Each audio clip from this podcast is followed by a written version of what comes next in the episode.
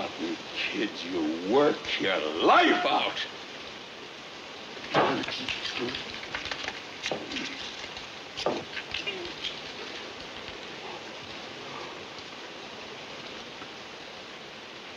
No.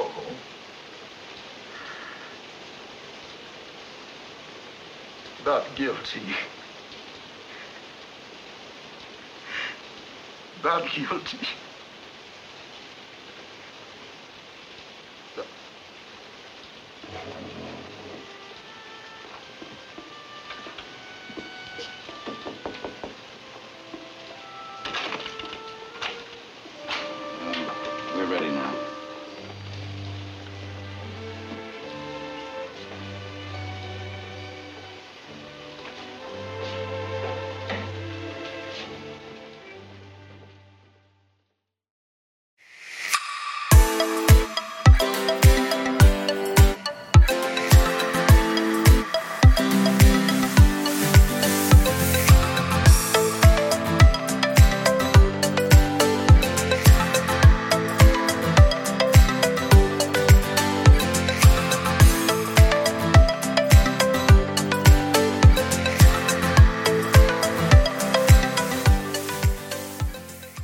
سلام همه شما شنونده های عزیز، امیدوارم حالتون خوب باشه. من امیر حسینم و شما دارید به چهارمین اپیزود پادکست سینما اسپویلر گوش میدید. سلام به همگی، من ریحانم، خیلی خوش اومدید. امروز اومدیم در مورد فیلم دوازده Angry Men حرف بزنیم که فیلم درجه آره. کلی نظیره. همراه باشید با همون مثل همیشه. اگر این فیلمو ندیدید بپرید برید ببینید و برگردید. بپرید حالا نپریدید آروم برید برید.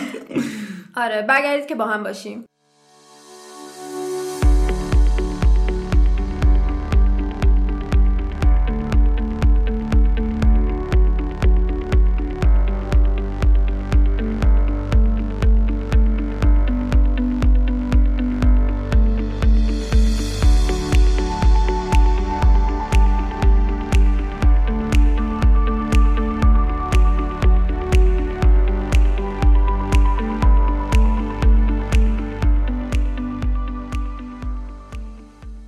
خب اول یکم در مورد اطلاعات کلی فیلم بخوایم توضیح بدیم و صحبت بکنیم، با ژانرش شروع بکنیم. ژانر این فیلم لیگال دراماست، یعنی یه جورایی درام حقوقی یا دادگاهی بهش میگن، حالا معادل فارسیش اینجوری میشه. یه درامیه که مربوط به حالا حقوقی و بحث‌های حقوقی و دادگاهی و اینجوریه و سال هزار و نهصد و پنجاه و هفت ساخته شده، یعنی چیزی نزدیک به هفتاد سال پیش. تو همون سالم سیزدهم آوریل توی نیویورک واسه اولین بار اکران شده. در مورد خلاصه فیلم اگر بخوام بگم، این داستان توی نیویورک اتفاق میفته. داستان یه پسر بچه هجده سال، البته خیلی پسر بچه حساب نمیشه هجده سال. آره دیگه، همون از این جهت میگن پسر بچه که تازه مثلا هجده ساله، اون سن قانونی و ایناست، که متهم به قتل پدرش. حالا دوازده نفر هیئت منصفه نشستن که واسه زندگی این بچه تصمیم بگیرن آیا باید اعدام بشه یا نه بی‌گناهه. خب در مورد جایزه‌ای که گرفته یکم می‌خوایم صحبت بکنیم. کلی جایزه گرفته، حالا مخصوصا تو همون بازه سال پنجاه و هفت تا شصت، و کلی هم نامزد شده توی جشنواره‌های مختلف و واسه حالا بخش‌های مختلف. راجع مهمتریناش که بخوایم صحبت بکنیم، جایزه خرس طلایی جشنواره بین‌المللی فیلم برلین سال هزار و نهصد و پنجاه و هفت و سال بعدی سال پنجاه و هشت جایزه بهترین فیلم خارجی از جشنواره بفتا رو گرفته. و جالبیش اینه که با اینکه کلی طرفدار داره، کلی خیلی دوستش دارن، فیلم خفنیه، خیلی فیلم تاثیرگذاریه، توی اسکار و گلدن گلوب جایزه نگرفته. توی بخش‌های مختلف نامزد شده. حالا اگه بخوام بگم، سال هزار و نهصد و پنجاه و هشت توی اسکار بهترین کارگردانی، بهترین فیلمنامه و بهترین فیلم و اسکار نامزد شده ولی جایزه نگرفته. توی گلدن گلوب هم بازم سال پنجاه و هشت بهترین فیلم درام، بهترین بازیگر نقش اول، بهترین کارگردانی و بهترین نقش مکمل مرد و بازم نامزد شده ولی جایزه‌ای نگرفته. باید ببینیم که رقیبش کی بوده، چه فیلمی بوده تو اون سال. آخه میدونین، آره موافقم باهات، ولی بازم فیلمیه که خیلی تاثیرگذار بوده، خیلی طرفدار داره. تو آی ام دی بی هم حالا جلوتر بریم راجع به امتیازها و اینا صحبت می‌کنیم که چقدر امه. امتیاز بالا و جایگاه بالایی داره. اصلا از پنجاه و هفت تا شصت یه جورایی درو کرده همینجوری جایزه. آفرین. حالا توی جشنواره‌های خارجی هم کلی جایزه درو کرده به قول تو و کلی هم اونجا باز نامزد شده. مثلا یکیش توی ژاپن، توکیو سال هزار و نهصد و شصت جشنواره بلو ریبن اواردز بهترین فیلم خارجی رو، جایزه بهترین فیلم خارجی رو برده. حالا علاوه بر منتقدا و داورا که این فیلمو خیلی دوست داشتن، مردم هم خیلی علاقه داشتن به این فیلم. توی آی ام دی بی فکر می‌کنم همه بدونن که پنجمین فیلم آی ام دی بیه، جزو ده تای اوله، خیلی عالیه. حدود هفتصد هزار نفر امتیاز دادن که رتبهش امتیازش در واقع شده نه توی آی ام دی بی. توی سایت راتن تومیتوز بین منتقدا امتیازش صده، پنجاه و پنج تا منتقد بهش رتبه دادن، یعنی هر پنجاه و پنج تا دوست داشتن فیلم. آره هر پنجاه و پنج تا. بین آدینس هم که همون مخاطبای معمولیان امتیازش نود و هفت. سایت متاکریتیک هم بین ده تا منتقد سینمایی امتیازش شده نود و شش از صد. خیلی امتیاز خیلی بالا امتیازش. آره درجه یک. بریم سراغ بودجهش. میگه چقدر هزینه برده ساخته این فیلم و چقدر هم فروش داشته. هزینه ساختش چیز هولوهوش سیصد و چهل هزار دلار بوده. و یه نکته خیلی جالب اگه بخوام بگم، من خودم موقعی که شنیدم و داشتم میخوندم اصلا باورم نشد. فروش توی گیشش، یعنی اون زمانی که رو پرده سینما بودم و مردم میرفتن و میدیدن، شاید باورتون نشه به هزار دلار هم نرسیده، یعنی نهصد و پنجاه و پنج دلار. یعنی واسه تو کم کنیم مثلا تهیه کننده سیصد و چهل هزار دلار خرج کرده، سیصد و سی و نه هزار دلارش رو از جیب داده، یعنی به هزار دلار هم نرسیده فروش از گیشش. ولی تو طول زمان، تو طول این چندین و چند سال به صورت رنتال، حالا جاهای مختلف که مردم خریداری کردن، اجاره کردن و اینها، نزدیک دو میلیون دلار فروخته. جزء فیلمایی بودی که اون زمان مردم خیلی دوستش نداشتن، سراغش نرفتن، اونقدی نفروخته، اما تازه الان قطره شده. دقیقاً خیلی فیلمای اینجوری، اصلا فایت کلاب هم اینجوریه، یه سری فیلمای دیگه هم این شکلیه. و دو تا نکته جذاب دیگه این که بیست و یک روز کلا طول کشیده ساختش. عادش عجیبی هم نیست، لوکیشن ثابت و یه اوضاع ثابت. توقعم کمتر بود، مثلا ده روز یا هفت. مگه تئاتر تئاتر هم بخاطر میگم بیشتر طول میکشه. بیست و یک روز طول کشیده و کلا هم سیصد و شصت و پنج تا شات داشته، یعنی به اندازه تعداد روزهای یه سال.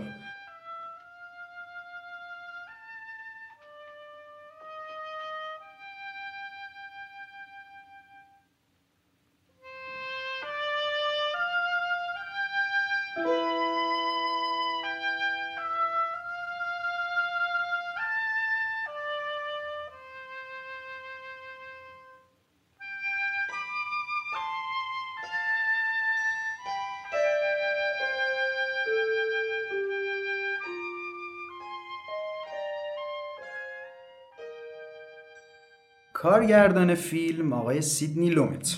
خب ایشون سال هزار و نهصد و بیست و چهار بیست و پنج جون تو پنسیلوانیای آمریکا به دنیا اومده و دو هزار و یازده فوت کرده. کلا تو این بحث هنر و تئاتر و کارگردانی و فیلمسازی آدم مشهوری بوده. از چهار سالگی رفته تئاتر، خیلی جالبه. یعنی آدم بعضی وقت آدم به این فکر می‌کنه بچه چهار ساله مگه چی میفهمه که بفرستیش تئاتر. بعد رشته ادبیات دراماتیک هم توی دانشگاه کلمبیا خونده. چیزی هم نمیفهمه ها. کی؟ بچه چهار ساله تو تئاتر. تو ازش بازی بگیر خیلی سخته، تو فکر کن. چیزی نمیفهمه. یعنی هنر کارگردانه. نمیدونم. ببین نگاه کن، بازیگری اینجوریه که تو هم باید بالاخره یه دیالوگی رو بگی، همین که رون اکت تو بازی تسلط داشته باشی. واقعا زمان از بچه چهار ساله یعنی فکر کردی بچه چهار ساله رو اکتش مثلا تسلط داره. شاید بهش گفتن که مثلا اینو اینجوری بگو، اینا رد شده. ولی الانم بعضی اوقات میبینیم مثلا تو کشور خودمونم هست، خیلی راحت راحت‌تره به بچه میگی این کارو بکن و این کارو میکنه دیگه. مم. کاری نداره که حالا مثلا چی میگن، اکت خاصی هم بچه در نمیارن دیگه. آره ولی بوده دیگه، مثلا دیدی که گریه میکنن و فلان میکنن، شادی میکنن. مم.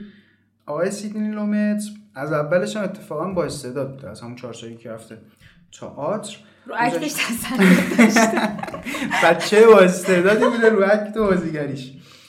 توی دانشگاه کلمبیا رشته ادبیات دراماتیک رو خونده و کارش هم با تلویزیون شروع کرده و این فیلم اولین فیلم بلندش بوده. و خیلی جالبه، قبل از اینکه فیلم برداری شروع بشه تک تک بازیگر رو توی جلسه میبره تو اون اتاق، تو اون فضا میشونه و ازشون میخواد که بدون وقفه، بدون مثلا مکس و اینا، دیالوگاشون رو سریع بگن. و همه اینجوری ان که آقا چرا این کارو می‌کنی اینا، می‌خواسته قشنگ جا بندازه که آقا جون این حساتون باید واقعی باشه، این شخصیت‌ها رو قشنگ باور بکنید، اصلا ببینن که چه حسی داره تو بخوای چند ساعت با چند تا آدم توی اتاق باشی و باهاشون بحث بکنی. و راجبه یه بحث خیلی مهمم مثلا اینجوری که جون یه آدم در وسطه باید راجبه این صحبت بکنی. سال دو هزار و یازده هم حدوداً ده یازده سال پیش آره فوت کرد. برای تهیه کنندش میسوزه. آره بنده خدا. خیلی آدم مشهوری هم هست ولی اینجا شانس نیورد. تهیه کنندش هنری فوندا که بازیگر خود فیلم هم هست، همون مرد شماره هشت، داور شماره هشت که پا میشه اول از همه مخالفت میکنه، میگه این بیگناهه. نقش مثبت فیلم. نمیشه گفت مثبت ولی همه دوستش دارن، طرفدارش هم داره. اصلا قرار بود اول بازیگر باشه فقط توی فیلم، ولی خب اتحادیه هنرمندای آمریکا میاد بهش میگه که تو بیا طور خودت تهیه کننده هم باش. این بیچاره بنده خدا یه خبط خطا قبول میکنه که سرمایه زندگیشو میریزه پایین، هزار دلار میذارن کف دستش میگن برو. شاید اگه یه کار دیگه میکنه هزار دلار خیلی راحت به دست می آورد. آره بعد اصلا اتفاقا خودش هم دوست نداشته توی فیلم ببینه، گفته من هیچ وقت فیلمو کامل ندیدم، دوست ندارم خودمو ببینم. بازیگر خیلی خفنی بوده، با این کارگردان همین سیدنی لومت کار زیاد کرده، به این ژانر علاقه داشته، جایزه مایزه هم زیاد برده. دقیقاً دقیقاً من اگه بخوام خیلی سریع بگم، مخصوصا تو سالهای آخر عمرش، سال هزار و نهصد و هشتاد که فوت کرده امه. از سال هشتاد تا هشتاد و دو سه تا جایزه برده، دو تا گلدن گلوب گرفته. سال آخر عمرش هزار و نهصد و هشتاد و دو توی مراسم اسکار نامزد بهترین بازیگر مرد بوده واسه فیلم آن گلدن پاند، ولی فوت میکنه، یعنی دیگه عمرش نمیرسه به این که جایزه رو بخواد خودش بگیره. و این نکته جالب این که دقیقاً تو همون فیلم دخترش نامزد بهترین بازیگر مکمل زن بوده و وقتی پدرش فوت میکنه دخترش میره جایزه رو میگیره. و یه نکته خیلی جالبم که در مورد ایشون هست، توی بنیاد فیلم آمریکا یه لیستی توی بهش میگن ای اف آی، یه لیستی از از پنجاه شخصیت قهرمان تاریخ سینما و ایشون رتبه بیست و هشت رو داره. آره تو فیلم من خیلی هم دوستش داشتم، من خودم خیلی حس خوبی داشتم بهش، نمیدونم تو. خیلی بازیگر خوبی بود. نویسنده این فیلم هم رجینالد روزه، هشتاد و یک سال عمر کرده ولی هشتاد و چهار تا فیلم نامه نوشته. سالی یه دونه هم بگیری کم میاد همون یه سالگیش. خیلی آره واقعا آدم فعالی بوده. تهیه کننده این فیلم هم بوده از قضا کنار فوند. آره. پس این بنده خدا متضرر شد. انقدرم که این فیلم نامش چیز کرده، گل کرده، ازش اومدن چند تا بازسازی هم ساختن. یکی سال هزار و نهصد و هشتاد و شش هندیا اومدن یه دونه ساختن که اسمش هم عوض کردن، گذاشتن که Pending Decision، یعنی مثلا تصمیم. آره یه تصمیم در حال انجام. اسمای فیلم‌های هندی قشنگ همینه، همین مشخص می‌کنه که داستان فیلم از چیه. یه دونه دیگه هم توی خود آمریکا با سال هزار و نهصد و نود و هفت ساختن با همین اسم دوازده Angry Men. سال دو هزار و هفت هم روسا یه دونه ساختن به اسم دوازده دوازده.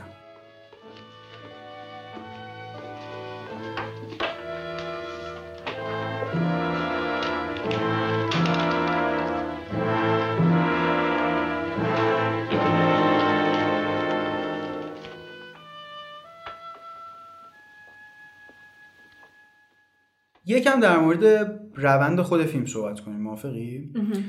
یه نکته خیلی جالبی که داره، الان مثلا توی فیلم‌های نولان یا فیلم‌های دیگه‌ای که می‌بینیم، اون موسیقی قشنگ تو اون لحظه یه تاثیر عجیبی رو مخاطب میذاره. یعنی پا به پای فیلم میره جلوی، یه جایی هیجان القا میکنه به طرف، استرس میگیره، ارتباط میگیری با فیلم. دقیقاً تو اصلا موزیک رو حذف بکنی انگار چی کمه تو اون فیلم، قشنگ اینجوریه، حوصله‌ت سر میره تو بعضی سکانس‌ها. آفرین، تو اصلا طرف یه حالت عجیبی داره، مثلا دیالوگیو میگه. اما نکته جالب این فیلم اینه که ما تو طولش هیچ گونه موسیقی نداریم. بعد اصلا آدم نمیفهمه حتی، یعنی آره. حس نمی‌کنی یه چیزی کمه. آفرین دقیقاً، یعنی انقدر درگیر اون دیالوگایی که این الان چی میگه، این الان چی جوابشو میده، آخرش چی میشه، بالاخره رأیو برمیگرده بر نمیگرده و اینا، جذب فیلم شدی. و اصلا اتفاقا از اون فیلمایی که مثلا گوشی هم نمیگیری دستت چک بکنی، حوصله‌ات کاملا سر، مثلا اینجوری نیست که اصلا سر بره. موزیک هم نداره و خیلی جالبه، رنگم نداره. آفرین. آخه واقعا رنگ چیزیه که توی فیلم خیلی مهمه. میتونه مثلا تو رو به حس خوب بده، حس بد بده، استرس بده. دقیقاً. آفرین. ولی ما تو این فیلم فقط داریم رنگ سیاه و سفید و خاکستری میبینیم، در عین حال جذبمون میکنه. خیلی ها اینجوریان که نگاه میکنم ببینم مثلا فیلمه رنگیه یا سیاه‌سفید، مثلا سمت فیلم‌های سیاه‌سفید نمیرن. اما حتما بهتون توصیه میکنم اگه از این دست آدمو هستین اینو حتما این فیلمو حتما ببینید و تجربه دیگه. من فکر کنم اونجا که گفتم رفتن دیدن دیگه. آره دیگه رفتن بچه‌ها دیدن. دم شما میگم. یه اتفاق خیلی جالبی که تو این فیلم میفته، قشنگ تفاوت بین تئاتر و یه فیلم سینمایی و توی فیلمایی که یه دونه لوکیشن این شکلیه که آدما مثلا جای مختلف نمیرن، توی تک مثلا لوکیشن دارن فیلم برداری میکنن، تفاوتش اینجا مشخص میشه. بحث لنز و فیلم برداری، دقت بکنیم اول فیلم لنز جوری این هنر کارگردان و فیلمبردار رو نشون میده ها، که از اوایل فیلم شروع میکنن با لنزای واید، یعنی جوری که مثلا کل سالن به صورت بزرگنمایی مثلا مشخص و اینا، آدما و اشیا و اینا همه با هم فاصله دارن، اونقدی به هم نزدیک نشدن، اونقدی هنوز بحث بالا نگرفته، به صورت واید داره همینجوری نگاه میکنه، نشون میده به صورت عریض. هر چی جلوتر میره بحث بالا میگیره، استرس بیشتر میشه، دیدی مثلا حرق میکنن، بعد این لنزه تغییر پیدا میکنه و کلوزتر میشه، اصطلاح میگن کلوزتر دیگه، آخرش تو دماغ بازیگر. آره قشنگ دیگه تو صورت بده، یعنی اون حس خفقان و استرس و استرابو میده که آقا جون الان طرف نمیدونه چی بگه، چه نکته‌ای باید بگه یا شک میکنه فلانه. این قشنگ بازی شده و کارگردان تونسته درش بیاره، این حسو قشنگ به دلقا میکنه. حالا گفتی لنز، در مورد فیلم برداریش یه نکته‌ای هم که من اول فیلم بهش دقت کردم زاویه‌ای بود که فیلم باهاش شروع شد. اول از پایین شروع میکنه، ساختمونو گرفتن، ساختمون حالا دادگاهه، از پایین میره آره، بالا. از پایین به بالا میگیره، یه چیز خیلی گنده رو ما میبینیم، مثلا ابهت ابهتش میگیرتمون، بعد میره از داخل میگیره، از بالا به پایین داره این دوازده نفری که وارد میشن و ازشون فیلم برداری میکنه، اون سالونی که همه آدما دارن میرن میان. آره چیزی که هست میاد داره در واقع این تناقض رو به ما نشون میده که ما خودمون اومدیم این سیستم و این ساختمون و این قانون رو ساختیم، ولی خودمون در برابرش حقیریم. از یه جایی به بعد اون داره حکم فرمایی میکنه، به جای اینکه ما تسلط داشته باشیم روی اون، اونه که رو ما تسلط داره. دقیقاً. این زاویه فیلم برداری رو توی فیلم برداری توی اون اتاق هم میتونیم ببینیم. اولش که شروع میشه از بالا خیلی داره فیلم برداری میکنه، این دوازده نفر رو نشون میده، ولی هر چی که میگذره انقدر این زاویه تغییر میکنه، تنگ میشه، میاد پایین، میره تو حلقه داورا، سر قشنگ هم سطح خودشون میشه. اصلا حس میکنی اتاق کوچیک شده، تو خودت همون حس حس مثلا استرابه رو میگیری، انگار که هر چی میگذره اونا خودشون هم دارن متوجه میشن که چقدر این موضوع مهمه، انقدر نباید سرسری رد بشن، ساده کنارش نباید رد بشن. و تو در نظر بگی این فیلم نه اونقدر جلوه‌ای ویژه داره، نه چیزای عجیب نه اونقدری هیچی نداره. آره فقط یه اتاق و دوازده تا بازیگر و همین هنر لنز و فیلمبرداری و زاویه‌های مختلف که به بهترین شکل تونسته انجام بشه.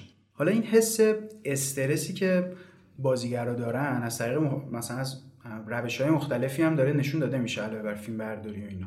مثلا اون هوای گرم تو اتاق، آخ آخ دیدی قشنگ روم تو، من نگاه می‌کردم گرمم شده بود. آره قشنگ عرق می‌کنه، کلافه شده بودم، صورت‌ها همه عرق، لباس‌ها همه خیس، از یه جای بعد پنکه هم که کار نمی‌کنه، رو میارن به پنجره و مثلا پنجره رو بالا پایین کردن و باز کردن که اتفاقا میگه هوا خیلی گرمه، زیادم فایده نداشته. آخه گفتی پنجره، اینو بگم تا یادم نرفته، یه جایی خوندم که اولش نشون میده داور شماره هشت، همون کسی که اولین بار میگه بیگناهه، کنار پنجره وایساده داره بیرون رو نگاه میکنه، ولی بقیه یا پشتشون به پنجره است یا میان فقط پنجره رو باز میکنن هوا بخورن یا آشغال سیگارشون رو میندازن بیرون، توجهی بهش ندارن. تنها کسی که از پنجره زل زده به بیرون همین داره بیرون تماشا میکنه، داور شماره هشت. داور شماره هشت.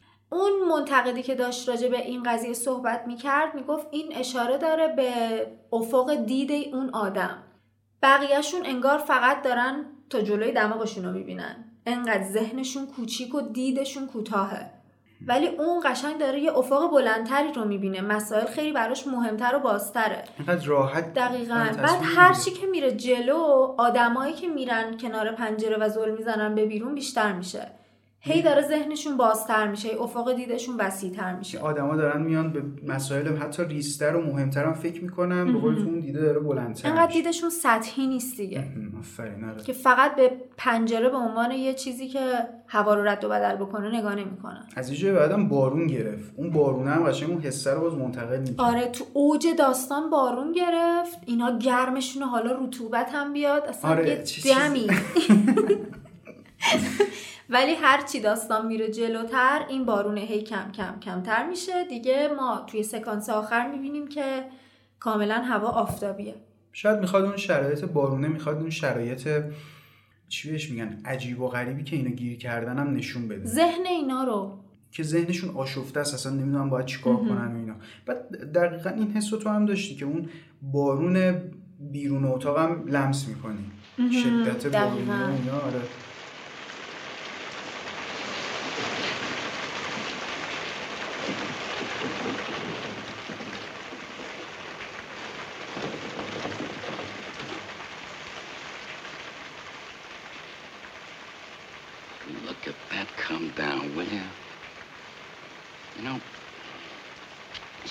a storm we had last um, it was at November I don't know something it was, it was quite a storm we had. It was right in the middle of a game. Uh, we were behind uh, seven to six, but we just started to move the ball right up, right up tackle. I just started to cut right in, slash you and slash right in, cut right through. And um, we had this kid Slattery, you know.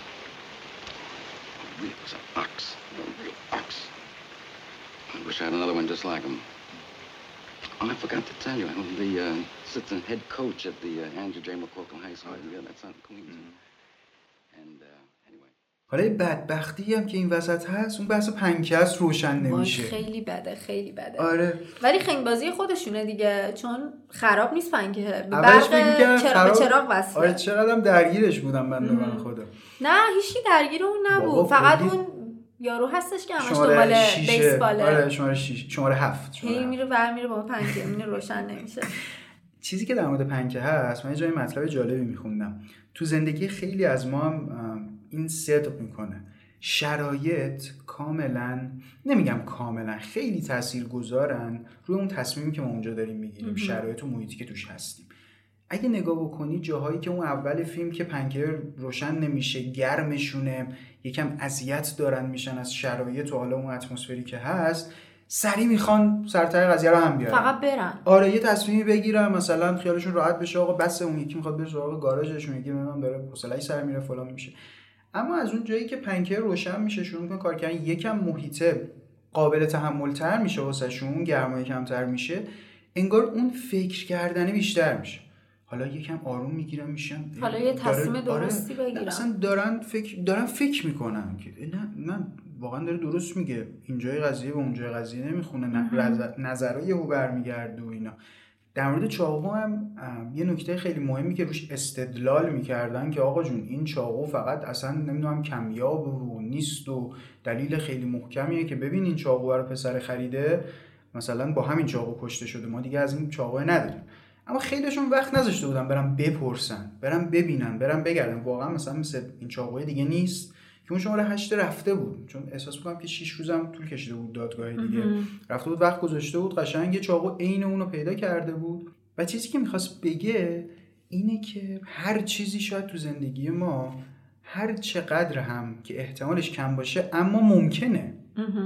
یعنی خیلی هاشون میگفتن آقا چقدر مگه امکان داره مثلا یه چاقو شبیه این پیدا بکنید تو این شهر، مثلا تو اون محله، ولی طرف وقت گذاشته بود، رفته بود، گشته بود. به اتفاق خوشم اشاره میاد به حالت کنایه، شش دلار هم بیشتر نیست. اصلا خیلی هم گفت نگشتم، هم یه چاقو فروشی تو هم محله رفتم، آره پیدا کردم. آره یعنی هر چیزی که اینا میگن نه ببین اصلا هم چقدر همچین چیزی احتمال داره، یک چاقو مثلا آقا بیا این چاقو مثلا گذاشت رو میزو ببین مثلا شبیه. تفاوتی که این شماره هشت با بقیهشون داشت شاید بشه گفت که شغلش هم بود. یه جا اشاره میکنه که من معمارم. خب میتونست هر شغل دیگه ای داشته باشه، ولی خب معمولا معمارا به جزئیات خیلی توجه میکنن. آفرین دقیقاً چیزی حتی... که ویژگی که داشت از هر جز، یعنی از هر اتفاقی ساده رد نمیشد. دقیقاً همه چیزو در نظر میگرفت، حتی پلان خونه رو میشناخت. تو ذهنش میدونست که بابا نمیشه از تو این اتاق پونزده ثانیه ای برسی به راه پله. مردی که تازه مثلا لنگ میزنه باش فلان و آره، یعنی تسلط هم میخواد مثلا که شغلش معماره الکی نیست، اتفاقا میخواد نشون بده که آدم دقیقیه. دقیقیه آره. که اتفاقا سر همین پونزده ثانیه که یه سوتی هم داده بود فیلم. آره همون موقع هم متوجه شدم. من میدیدم حس کردم چهل و یک ثانیه طول نکشید.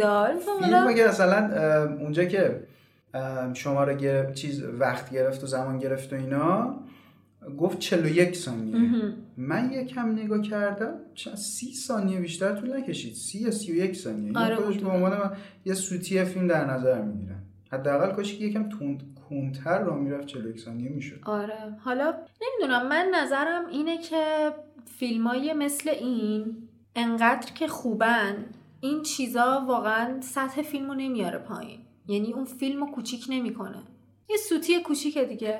ببین آره دیگه، مثلا تو تولید فیلم ممکنه که این اتفاق پیش بیاد گاهی، مثلا با اینکه تو این فیلمم من یه جایی میخوندم تقریبا یازده تا سوتی این شکلی گرفته بودن. خب یه جایی مثلا یه بازیگر کتش تنش بوده، بعد مثلا یه زاویه دیگه نشوندن کتش تنش نبوده، ساعت رو یه چیز اعلام کردن، مثلا ساعت رو دیوار یه چیز دیگه بوده. خب ولی تمرکزشون شاید مثلا رو بازیه بوده، رو دیالوگا بوده، اونقدی دقت نکردن. آخه موضوع اینه که چیزی که ما ده ثانیه میبینیم شاید دو هفته طول کشیده فیلم برداریش. آره. یعنی اون سی ثانیه‌ای که ما دیدیم واقعا شاید توی دو روز سه روز مختلف فیلم برداری شده بوده. نه ولی الان مثلا این دقت تو فیلم هالیوود و اینا هست، کمتر اینجوری می‌بینیم. الان امکانات هم خیلی بیشتره. آره جزء به جزءش دقیقه واسش برنامه‌ریزی می‌کنن، این پلان اینجوری بود، اون یکی اینجوری شروع شد. ولی حتی الان هم از این سوتی‌ها ما زیاد می‌بینیم. آره آره دقیقاً. آخر فیلم اونجا که رایگیریشون مشخص میشه، همه میگن بی‌گناه و اینها. دقت بکنی یه سکانسی داره که از توی کمد داره نشون میده، یه حس جالب تئاتر به آدم میده، انگار مثلا از نگاه مخاطب دیگه این پرده آخر. آره پرده آخر همه دارن کتاشونو برمیدارن میپوشن، مثلا خدافظی میکنن و میرن و اینا. یه چیز جالبی هم که هست، دید نفر شماره هشته، یعنی اون دیدی که به این قضیه داره که آقا جون ما دشمن نیستیم، درسته مخالفیم، درسته مثلا نظرمون فرق میکنه، اما قرار نیست با هم دشمنی و لج و لجبازی نباید بکنیم. این قضیه یه جمله خیلی قشنگی که یکی از آدما داشت، یکی از همین داورا، اسمم ندارن که اسمشون رو میگن فلان، دوازده نفر قشنگ دو نفرشون که هشت داورای هشت و نهن آخر فیلم با هم دیگه خدافظی میکنن، اسمشون رو میگن، هیچ کدوم اسمشون مشخص نیست. یکیشون یه حرف قشنگی میزنه، میگه که این قضیه چه طرف بیگناه باشه چه گناهکار شناخته بشه هیچ سود و منفعتی واسه ما نداره و ما باید دقت بکنیم که بهترین تصمیمو بگیریم و فلان چه. این دقیق قشنگ اون اعتقادیه که داور شماره هشت داره که آ درسته ما تو این قضیه با هم نظرامون مختلفه، اختلاف نظر داریم، اما دشمن که نیستیم. اینو چجوری نشون میده؟ باشه اون سکانس آخر که بلند میشه کت طرفو برمی‌داره میره وسش میگیره، با اینکه خیلی همین آقا اذیتش کرده، بهش تیکه مینداخت، اصلا یه جا رفت جلو که بکشتش و دعوا کنه و اینا، ولی میگه که آقا جون ما با هم رفیقیم، اوکی، مشکلی نیست. این کتره میگیره تنش میکنه و میدن با هم میگیره.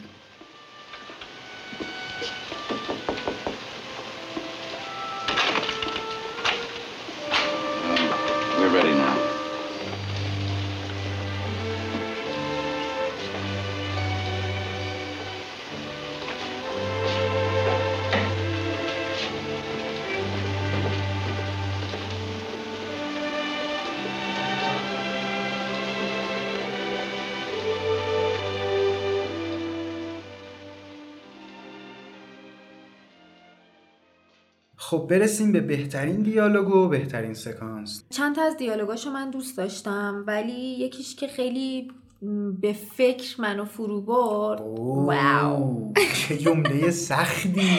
به فکر کجا شما به فکر فرو رفتیم؟ اول فیلم بود، یعنی اون اول, اول که اول دیدم، نه اتفاقا من همین رو میخوام بگم، اولش که دیدم خب یه دیالوگ عادی بود برام، ولی هرچی رفت جلو برام معنی پیدا کرد.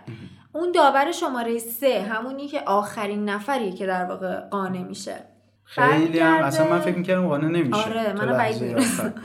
برمیگرده میگه که من هیچ احساسات شخصی نسبت به این قضیه ندارم، من فقط دارم راجع به فکتا صحبت میکنم. من تو اول فیلم که داشتم میدیدم اینطوری بودم که خب چه منطقی. آره آفرین. اتفاقا خیلی موجه میشه با این جمله تو ذهن آدم، ولی هرچی میره جلو نشون میده که اتفاقا تو چقدر داری احساسات شخصی تو درگیر میکنی، اتفاقا چقدر خا... فکتا رو نمیبینی. آره اصلا یه خاطره میگه پسر خودش و دقیقاً ریشه این لجبازیش تو همون خاطره از بچه آره. خودشه. و خب من حس میکنم که خیلی همون اینطوریم، فکر میکنیم که نه من دارم الان منطقی تصمیم میگیرم، منطقی فکر میکنم، ولی یه ذره ذهنمون رو کنکاش بکنیم میبینیم که نه فلان اتفاق برام افتاده، فلان تجربه رو دارم، واسه همین الان دارم این تصمیم رو میگیرم. خیلی سخته که فقط از روی فکتا بخوایم نظر بدیم. آره واقعا خیلی جا سخت میشه. بهترین سکانس از نظرت کدوم سکانسه؟ اون داوره هست که کتشو کلا در نمیاره، خیلی هم پوکر فیسه. آها آره آره عینکیه که آره خیلی جدیه. اون برمیگردم بهش میگن که کت تو در نمیاری، تو عرق نمیکنی تو این گرما، میگه نه من عرق نمیکنم. عرقم نمیکرد. آره. لباسشون خیس بودن، اون نامون خیلی عادی نشسته بود، ولی یه جا که داور هشت موچشو میگیره، برمیگرده ازش راجع به یه فیلمی که دیده بود سوال میپرسه، یه جورایی آچمزش میکنه، یهو شروع میکنه عرق کردن. و خیلی به نظر من جالب بود، از تو نگاهش میشد فهمید که آخ آخ آخ من چه اشتباهی میکردم تو این چند ساعت. آره و اون اونجوری داریم میگی که یه دونه قطره آره آره کلش میریزه پایین. خیلی سکانس جالبی بود.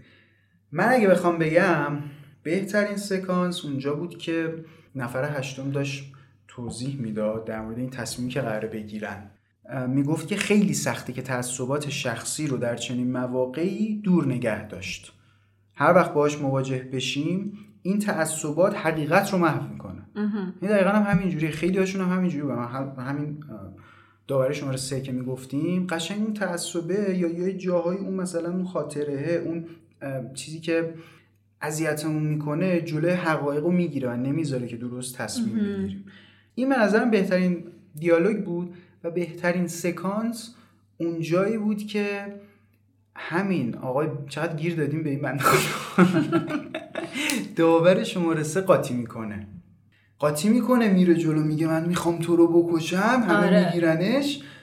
بعد داور شماره هشت با یه مکس خیلی جالب و طمأنینه، اصلا تکونم نخورده از سرش، میگه که واقعا نمیخوای بکشی دیگه. یعنی اینجا اتفاقا اون اصلی ترین دلیلی که هی دارم بهش استدلال میکنم ببینید این جمله رو این پسر گفته پس قطعا میخواد بکشه، نه اصلا اینجوری نیست، از رو عصبانیت پسر خیلی وقتا میگیم یه حرفایی رو میزنیم که واقعا منظورم نیست. خیلی وقتا هم به شوخی میگیم، مثلا توی یه واحد آپارتمان کنارم ممکنه به شوخی حرف بزنن، ما بشنیم بگیم آ ببین اونور مثلا دعوای جنگه. خب نظرت در مورد فیلم چی بود و چه نمره‌ای میدیم؟ در مورد فیلم که من خیلی دوستش داشتم بخوام نمره بهش بدم ده میدم. فکر میکنم این فیلم تنها چیزی که نداشت رنگ بود. چه جمله خوبی بود. خب به نظرت مثلا چه پیامی داشت؟ چی فکر کردی؟ این که چقدر احتمالات کوچیکم قابل بررسیم. بررسیم واقعا قابل فکر کردنم، قابل این که وقت براشون بذاریم و روشون یه ذره مکس بکنیم، حتی اگر خیلی کوچیکن اون احتمالات، اینکه راحت قضاوت نکنیم. خیلی سخته گفتنش، عمل کردنش خیلی گفتنش سخته. آسونه. مثلا قیافه اون داور شماره سه رو دیدی آخرش اینجوری ترکیده بود، نشسته بود سرش گذاشته بود رو دستش، اصلا حال نداشت باشه. واقعا اون قیافه آدمیه که قضاوت اشتباه میکنه و اونطوری ضایع میشه. یه کلمه هم که من خیلی دوستش داشتم reasonable doubt بود. چقدر سخت میگی؟ چقدر سخت بود. تردید منطقی. و همیشه هم شماره هشت تکرار میکردیم که آقا جون این امکان داره اینجوری باشه، ممکنه هم اساسا یه جور دیگه باشه. آره. اینا فکر میکردن این میخواد بگه بیگناهه، ولی میگه بابا نه من فقط میگم نمیدونم، باید بررسی بکنیم، اینقدر راحت و مطمئن نگیم. دقیقاً این یه... ف... چیزایی که شما میگین فکت حقیقت فل امکانش هست شده باشه، امکانش هست نشده باشه. دقیقاً یه جا برمیگرده میگه بابا ما نه نفر که میگیم بیگناهه شاید واقعا ندونیم، شاید داریم یه آدم گناهکار رو میندازیم وسط جامعه، ولی شما سه تا انقدر مطمئنید برای ما جالبه. آره شما سه تا دلایلتون رو حالا برگشت بازی. آره. یه چیز جالب دیگه هم که من از فیلم قشنگ حس کردم این که کارگردان یه میشه گفت زرنگ بازی که در آورده بود شخصیت ها اسم نداشتن. به نظر من من یه جایی هم میخوندم حتی که می... نمیخواسته آدما درگیر اسما و عنوانا و مثلا چیزا بشن. فکر نکردم ما بعدش میخوام راجبش صحبت بکنم. پدرمون نمیگم دوباره بعد ماکسین دوباره شما چند بود مثلا پیرمرده اون جوونه اون که خوشگل لباس پوشیده بود. آره میدونی یعنی شاید نخواسته خیلی درگیر اسم و اینا بشیم و هر کدوم از آدما نماد یه قشر جامعه بودن. هر کدومشون یه احساسات داشتن، یه دونه مثلا چی میگن فرهنگ خاصی داشتن، دغدغه‌های مختلف، تعصبات و اعتقادات مختلفی داشتن و برداشتشون از حقیقت کاملا متفاوت بود. اتفاقی که تو جامعه میفته یه یه چیزی اتفاق میفته، مثلا آدما برداشت‌های مختلفی دارن و همشون حالا بجز یکی دو تاشون مثلا داور شماره هشت تو یه چیز به نظر به نظر من مشترک بودن، اینکه دنبال اون ریشه نمیرفتن، یعنی کاملا سطحی نگر بودن و احساس نیاز اونقدر به موشکافی نداشتن.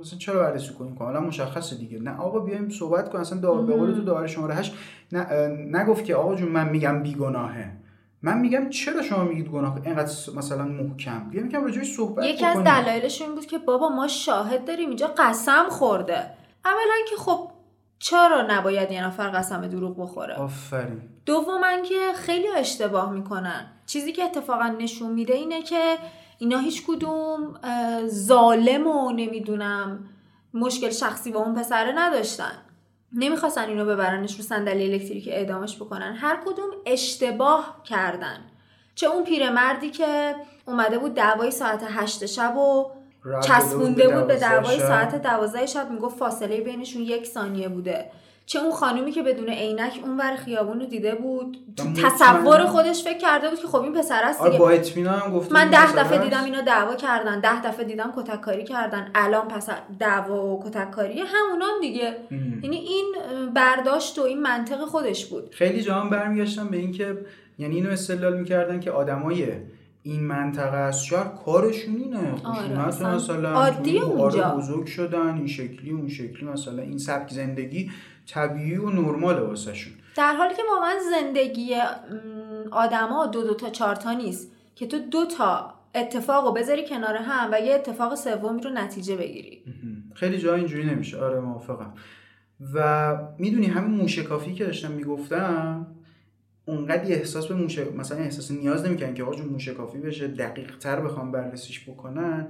این شاید تو ابعاد بزرگتر میرسه باعث بیشتر شدن اون جرم جنایته میشه، اینکه تو دنبالش نری موشکافیش نکن چرا این شکلی شده و فلان، این آمار مثلا جرم و جنایت و قتل و اینا بیشتر میشه و باعث میشه که دیگه از یک جای به بعد نتونی کارش بکنی، صورت مسئله رو پاک کنی. صورت مسئله پاک کردن میشه چی؟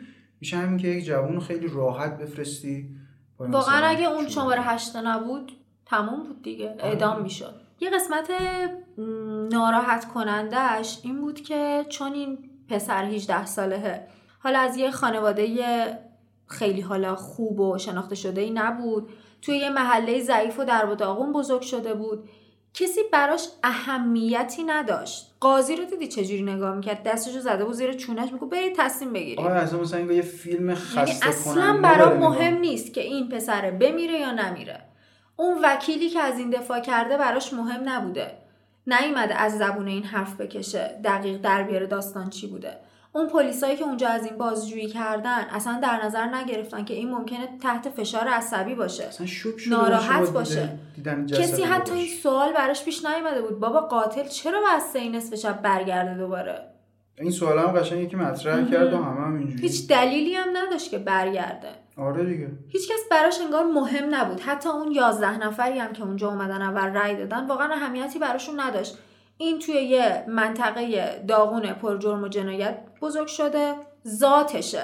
آفرین. باباش هم ممکنه بکشه، پس بهتر که بره. یازده نفر با قاطعیت اول گفتن که باید اعدام بشه، بعد که شماره هشت گفتش که من میخوام دلایلتون رو بشنوم، منومن میکردن. اصلا, اصلا نمیدونم چرا. مثلا حالا مثلا بهش میگفت من همچین سرشتم بهش میگفت الان مثلا قاضی واسه چه مثلا دلایلی گفت، خیلیاشون نمیدونستن اصلا گوشم نه. همش اینطوری با... بودن که خب اونا شهادت دادن دیگه. شهادتشون دیگه. آره دیگه. و اینم نشون میده که اول از که تصمیم گیری تو همچین مواقع خیلی سخته مم. و خیلی هم باید کسی که تو اون جایگاهه جلوی احساساته رو بگیره، جلو تعصبه رو بگیره، جلوی حتی اون طرز فکری که خودش داره رو بگیره و کاملا این شکلی باشه که این که واسه من سودی نداره، سود و منفعتی چه ادام بشه چه نشه. حالا من نمیدونم الانم قوانین هیئت منصفه اینطوری هستش نه؟ اگه کسی میدونه بیاد برامون بنویسه. آره همینو هم بچه‌ها رفقای عزیزی که دارن صدای ما رو میشنون و تا اینجا گوش دادن که دمتونم گرم. به نظرم بهترین دیالوگ و بهترین سکانس هم که از نظر خودشونه بیان کامنت کنم. آره حتما. تو امتیاز ندادی. آره من نمره ندادم. نه میدم. چرا؟ ببین از نظر اینکه نشستم جذب شدم کاملا، خب دارم مقایسه میکنم مثلا با فیلمی مثل شاتر آیلند. شاید مقایسه اینکه بخوام محتواش رو مقایسه کنم نه، از نظر شدت جذب شدن من که پای فیلم بمونم. اما میزانی که من قرص و محکم نشستم سر فیلم شاتر آیلند گفت اصلا نمیتونستم پاشم از جام، اونجوری بود که دیگه ده از ده کاملا. خب شاید به خاطر مثلا علاقت به اون ژانر خاص بود. آره ولی حالا به نظر من با اینکه فیلم خیلی خفن و اینا من نه میدم از ده. آقا من این مسئله ای رو هم بگم، اینکه ما میایم اینجا امتیاز میدیم و نمیدونم راجبش حرف میزنیم بهترین سکانس، اینا واقعا نظر شخصی ما. آره فکر نکنید حالا ما اینجا دو تا منتقد خیلی خفن سینما نشستیم داریم اصلا. نه واقعا فقط داریم نظر خودمون رو میگیم. آره خیلی از فکت‌ها و نکاتی که اشاره میکنیم در مورد اطلاعاتی که صحبت میکنیم خب ساعت‌ها وقت میذاریم میگردیم میخونیم و اتفاقا چیزایی هم هست که توی دنیا وجود داره، روی سایت‌ها و مقاله‌های مختلف وجود داره، نظر خودمون نیست. اما این بخشش که مثلا بهترین سکانس و بهترین دیالوگ و نمره‌ای که خودمون میدیم نظر شخصی خودمونه و از شما هم خواهش میکنیم که لطف کنید و واسمون کامنت کنید. آره بهترین سکانس، بهترین دیالوگ، حتی اگه جایی با ما موافق نبودیم به اون بگین، چرا که آره. لذت میبریم و قطعاً استفاده میکنیم.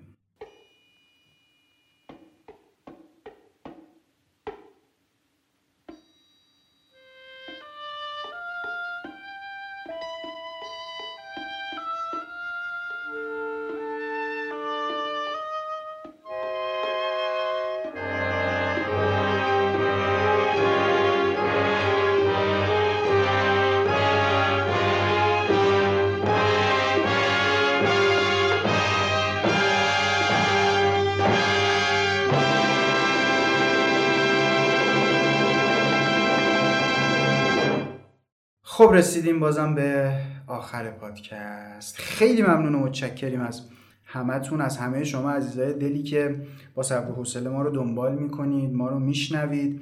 تمام تلاشمون اینه که شما لذت ببرید، اینکه پادکست خودتون رو دوست داشته باشید، بتونید باهاش ارتباط بگیرید و این اطلاعاتی که در موردش صحبت میکنیم واسهتون مفید باشه و این چند دقیقه حالتون خوب باشه و کیف بکنید. ایشالله که رسیده باشیم به این هدفمون.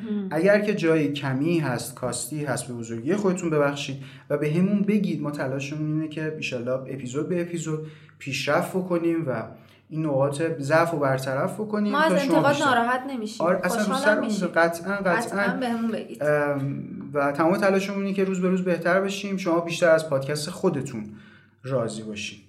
نظری انتقادی اگر دارید حتما به همون بگید، خوشحال میشیم. بله. مرسی از اینکه تا اینجا با همون بودید، خیلی خوش گذشت. آره به ما که خوش گذشت، امیدوارم به شما هم خوش گذشته باشه. بله خیلی مراقبت کنید از خودتون، نکته دیگه نیست نه دیگه. خداحافظی کنید تا اپیزود بعدی، مراقب خودتون باشید و خداحافظ. خداحافظ همگی.